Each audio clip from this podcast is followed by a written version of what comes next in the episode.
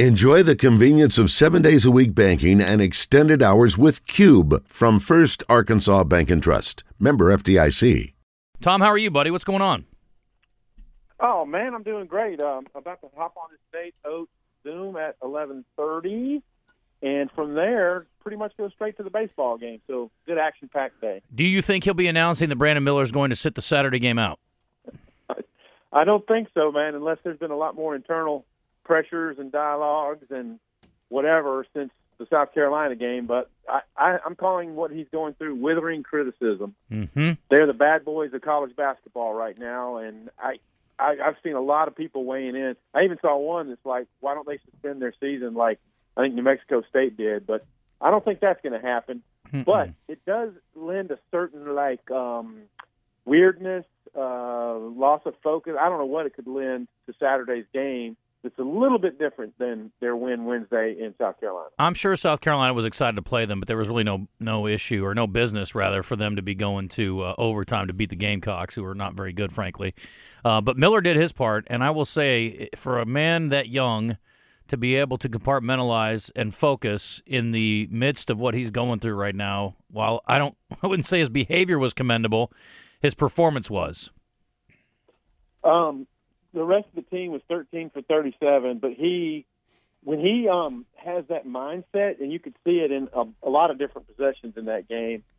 It doesn't matter. Like he's guys who are like six three, six four are trying to guard him, and he posts them up and he backs them down and he shoots little turnarounds. And you can have guys clawing at the ball, and he still manages to keep it away from them. Um, now his last score, if you looked at the replay of that, I think he took five or six steps Hmm. before he drove. It was amazing. But um, he's a phenomenal scorer. You can see why the NBA scouts are all over him. Um, I wish he had made a different, more mature decision than he made on the night of the deal. But um, yeah, it didn't seem to phase him in the least. And it seemed seems he was even maybe more animated than usual, as much as he was talking to his teammates and what have you. Mm-hmm. Well, he was getting ridden the whole time too, so I'm sure his uh, adrenaline was flowing in a big way in uh, Columbia. Let's talk about the Arkansas Razorbacks a little bit here, Tom, because this is a team that looked about as impressive as you could have in their last outing. My biggest thing is, and I will not in any way take take anything away from that performance. It was phenomenal. It was fun to watch. I mean, as I said earlier in the week, it had had uh, you know sort of an, an ode of, of early '90s UNLV, where it's like, don't turn your head, you're going to miss something spectacular. But um, I just wonder, you know, can they recreate that a on the road and b can they do it against a team the quality of Alabama, especially a team that's that good of a defensive team? We're going to find out this week. Well, I think this will tell us a lot. Yeah, that's the that's the million dollar question. I mean, Georgia's defense won't be confused for what Alabama's going to do with them. Uh, Georgia played, I, I think, and, and I was on um, Mike White's post game Zoom that day too. Um, but Georgia played a, a kind of a sagging zone, much like they'd seen from Mississippi State and A and M in the two prior games. But it just didn't seem like they didn't get out to the shooters as well. And Arkansas made a bunch of threes, a season high 11 threes in that game. Um, and Nick Smith went off. Um, a lot of the damage was uh, in you know the midway or early stretch of the second half, I guess. But um, they've blown the doors off both Florida and Georgia now, and those were home games. And I, I have to say this, and Eric Musselman talked about this uh, post game the other night. Their recent road performances have been pretty solid, and you go back to the Baylor game. Uh, I, I would say that South Carolina was one of the poorer ones out of all of them but they gave themselves a chance to win at A and M.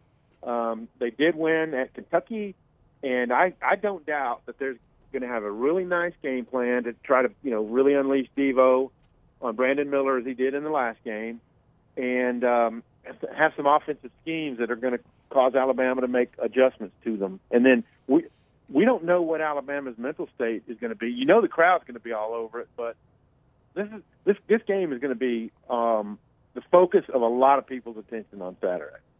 What do you like best about the return of Nick Smith? What do you think he, he's brought to the team that's helped the most?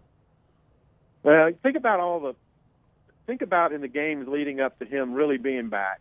How many like late in the shot clocks they got to, and you didn't know what what might happen. They're still drilling on the perimeter or passing around. Now you have an option with him that he could back somebody down and get. He's got a really great turnaround jump shot mid range. Um, he made the threes the other night. it frees up other guys from having to feel like they have to do something. And, and by that, you know, particularly Council, who's their main late in the shot clock guy. But I think that's unleashed him a little bit off the bench. Uh, it just makes everybody a little bit better. And then obviously, if they get some dribble penetration, their their big guys, Mitchell and uh, both of the Mitchells and Graham, have shown they can score in low post. I mean, with a variety of moves. So he just helped everything out. I think offensively and defensively. Because of the quality of opponents that they have, two on the road and even Kentucky at home, I was saying yesterday, I, I think. I mean, I don't think it's going to happen, but I think they could lose all three games and, and still be fine for the NCAA tournament. Do you agree with that? Well, I don't know about fine. Um, I'm writing this right now. Uh, they are on the net rankings. Um, is it 15th right? Yeah, yeah, they're 15th in the net rankings right now.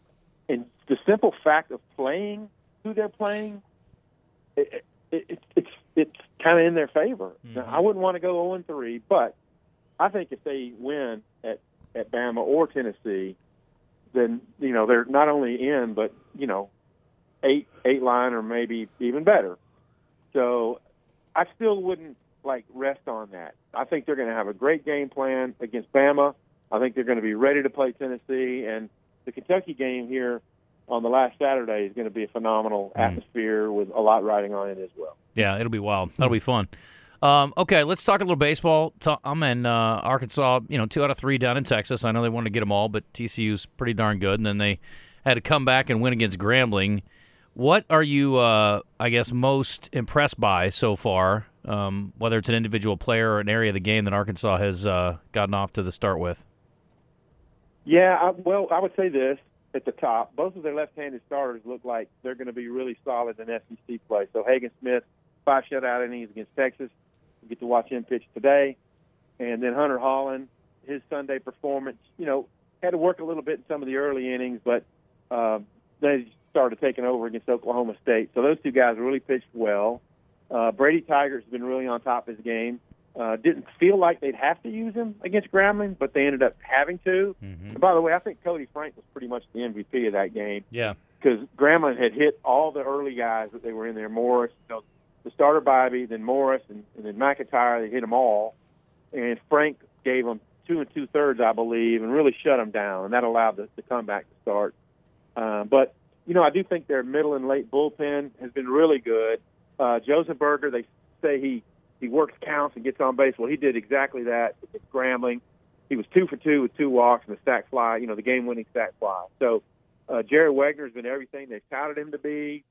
Um, so uh, there's a lot of there's a lot of positives so far. They got to get third base situated. I mean, they got to get Caleb Cali back going. They're they're going to need him. Mm-hmm. But between him and Jason Jones, I think they've got potential great hitters at third base. But um, you know, a lot of a lot of cool things. Um, and McEntire will will make the start on Saturday, so it's going to be a big one for him. You know, Musselman gets a lot of credit for using that portal, but uh, maybe we need to start talking about Van Horn and uh, utilizing the portal the way he keeps hitting it. Uh, it's been phenomenal. Uh, the, you think about last year's team. I mean, guys like Turner um, and Chris Lanzilli were, were huge keys on that team that made it to the, the semifinals in Omaha. And so, yeah, Wegner from Creighton, huge. Um, uh, Austin Peay, the shortstop, John Bolton, mm-hmm. has been a big addition. He's played pretty well. I mean, they're getting pretty solid work from both their catchers. So, yeah, the way Dave Van Horn pieces together a roster, when you're talking about the 11.7 and what you have to do there, that's that's some magician's work. The way they've uh, added talent right there. Yeah, you mentioned Wagner and Franks and um, uh, another uh, another pitcher that came over. I mean, it, it, seems like every one of them that transferred over have made a contribution already in four games. Yeah, Josenberger. Yeah, absolutely. Yeah, yeah, yeah. yeah um, Josenberger from Kansas, um, Frank from Nebraska, and then um, Hollan was a San, San Jack guy from Texas. Mm. So, yeah, they um, they've they've touted their pitching depth, and they use a good number of them in Texas. But I think um, the fact that they played a Tuesday game and then then they got these three and another midweek coming up. I think we're going to see a little bit more of the depth in their pitching staff in the coming days. You know anything about Eastern Illinois? I mean, I, I know they went undefeated last weekend, but anything uh, in particular about those guys?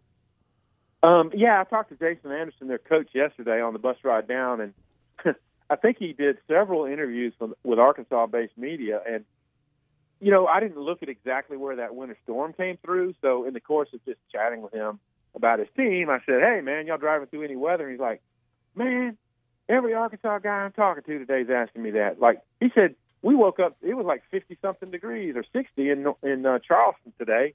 It's beautiful. So I guess they were lower than uh, where the storm went through.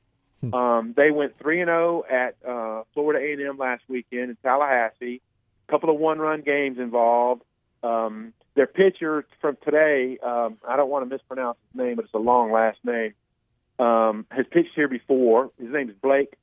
Malatestnik. Right-hander. Malatestnik. Yeah, he's pitched here before. Didn't do great in a game in 2020. Um, he gets up up to about 20, uh, 92, 93 miles an hour. The Sunday starter will be interesting. He's a kid from Australia who's been in some international competition. But, you know, um, uh, Lincoln Riley is the name of their uh, best hitter, so that's interesting. and um, I don't know. I, Arkansas has really dominated them here, 32 and two. Uh, but I don't put it out of question that, that they could, you know, rise up. I mean, you think the last year, I think they lost the game to Southeastern Louisiana, a game to Illinois State here, and also um, they lost their home opener last year. So they got to be on the lookout. And you know, they they have a veteran hitting team, and that's one of the probably the biggest concerns for Dave Van Horn. I would think so.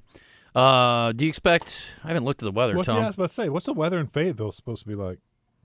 Well, when I looked it up yesterday, it was supposed to get to about 52 today, but it, it looks like the high now is more like 48. So it's going to be chilly. It's not horrible. The sun's out, and I think there's a chance um, for rain on Sunday's game, but the temperatures start going up. So, Mhm. you know, all things considered, for a home opening weekend or home opening week, this has not been too bad at all. Yeah, nearly 60 tomorrow, nearly 60, uh, 66 on Sunday, Mm-hmm. and I don't see any precipitation on my little weather bug here, Tom. So hopefully that will cooperate and it'll be dry and they can get it going. But yeah, you're right; it could be a lot worse from a temperature standpoint. So Awesome, man. You know, it's always you connect how you feel with like how it's, how it is outside, and Mhm. like you're you're excited about baseball starting. You're outside, Mm. and so I I'm feeling good. I know I'm about to go watch a neat game in decent weather, and the, the weekend weather is going to improve, and people are getting out more. And so, yeah, man, uh, good days up here. I like that. All right, positive attitude from Tom Murphy.